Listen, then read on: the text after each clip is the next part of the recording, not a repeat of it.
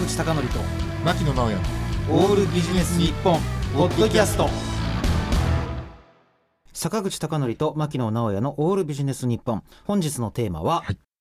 必聴。これを知らないと社長から騙されます。です。社長から騙される？社長から騙される。必聴。これを知らないと社長から騙されます。これこの前うん。本当にびっくりしたニュースがあったんですね、はい。でそのニュースをちょっと語る前に、うん。ちょっとこの番組でもちょっとお話ししたんですが、うん。あの RVC っていう技術が発展してましてね、はい。この RVC というのは簡単に言うとある人の声をしばらく聞かせると、うん。AI が分析してくれて、はい。まあその人っぽい声でうん。文章を読むっていう技術があって。でさっきそれっぽい文章って言ったんですけども今どんどんどんどんどんどん技術が進化していってえ？これこの人そのものじゃないの？っていうような内容もどんどんどんどん語ってくれるようになったんですね。なるほど。でそれが最近いろんなサービスが出ていて、うん。まあ僕が興味深かったのがアインシュタイン。アインシュタインの声をずっと読み込ませてうん日本語で講演をさせるっていうプロジェクトがあってあアインシュタインってこんな声だったんだっていうかねわすごい。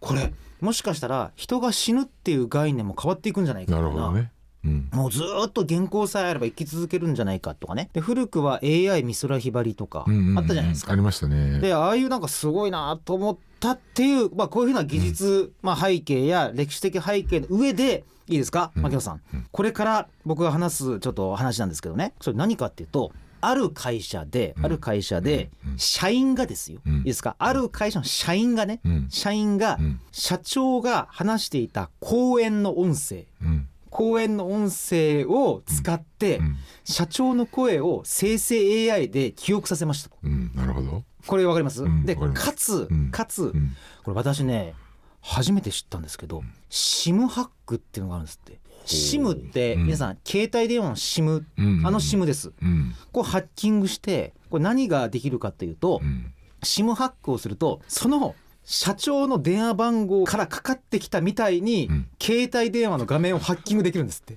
すごいね。これすごくないですか？で、うん。この2つが重なり合わさると何が起きるかというと、うん。財務担当者にうん。社長の声で、うん。かつ社長の電話番号からうん。かかってきた。これが実現できるんですね。なるほど。でそうして何を言ったかと言いますとね、うん。えっとまあ社長だとで財務担当者の君、うん。でもちろんいろんな会話もできますよ、だってボイスチェンジャーみたいにうん。AI が話せるもんだから、うん。ところでこの口座に緊急で振り込まないといけない。緊急お金を。うんうんうん。でやったら当然どうなります？振り込みますよね。振り込みますよね。え。だって指示だもんね。指示だもんね、うん。でしかも声、うん。でその社長の声のまま。うん。で電話番号も社長。これ困りましたね。でこういう事件があったんですよでこれあのちょっと一応ネタばらしをしておきますと、うん。その社員っていうのはむしろ社長とわざと一緒になってうん。社員が騙されるかどうかをやってみたらしいんですね。うんうん。でこさらに面白いのがこの会社って何の会社かっていうと、うん。IT のセキュリティ会社なんですよ。だから人並み以上にそれぞれの財務担当者も、うんうんね、社員の人たちも IT のセキュリティっていう観点からはすごく意識が高かったはずなんですよ。だけど振り込まれまあ振り込まざるを得ないと思うんですけどね。うん。でこれすごい示唆的なのがこれ社長と組んでやったまあもちろんテストでねやったとはいえ社長が話している講演の音声って誰でも入手できるわけですよ。そうですね。で SIM ハックも、うん。まあそれは難しいけど全員がやれるとは言わないけど、うん。技術的な可能なわけです。よそうですね。でさて牧野さんここでまあこれ答えがないんですけどもこれどうやったら防げると思います？書類だね。いや本当そうなんです。よ 本当に、ね。どんなに緊急の電話がかかってきたとしても、うんうん。書類とかうん。システム上、うん。ちゃんと認めなかったら認めないとかルートが回ってこなかったら認めないとかね、うん。でも牧野さんどうします？財務担当者として。いやそれ知ってると、うん。社長が、うん。知ってるから緊急案件なんだと。うん緊急案件で振り込んでくれって言ってるんだって言ったらどうします？いや難しいな。やっぱ振り込んじゃうのかな。僕ね、うん。最終的にはうん。社長と財務担当者が口頭でうん。暗号みたいなやつを決めていくしかない。なるほどね。例えば、うん。えじゃあ社長この前のキャバクラでよかったお姉ちゃんの名前何ですか？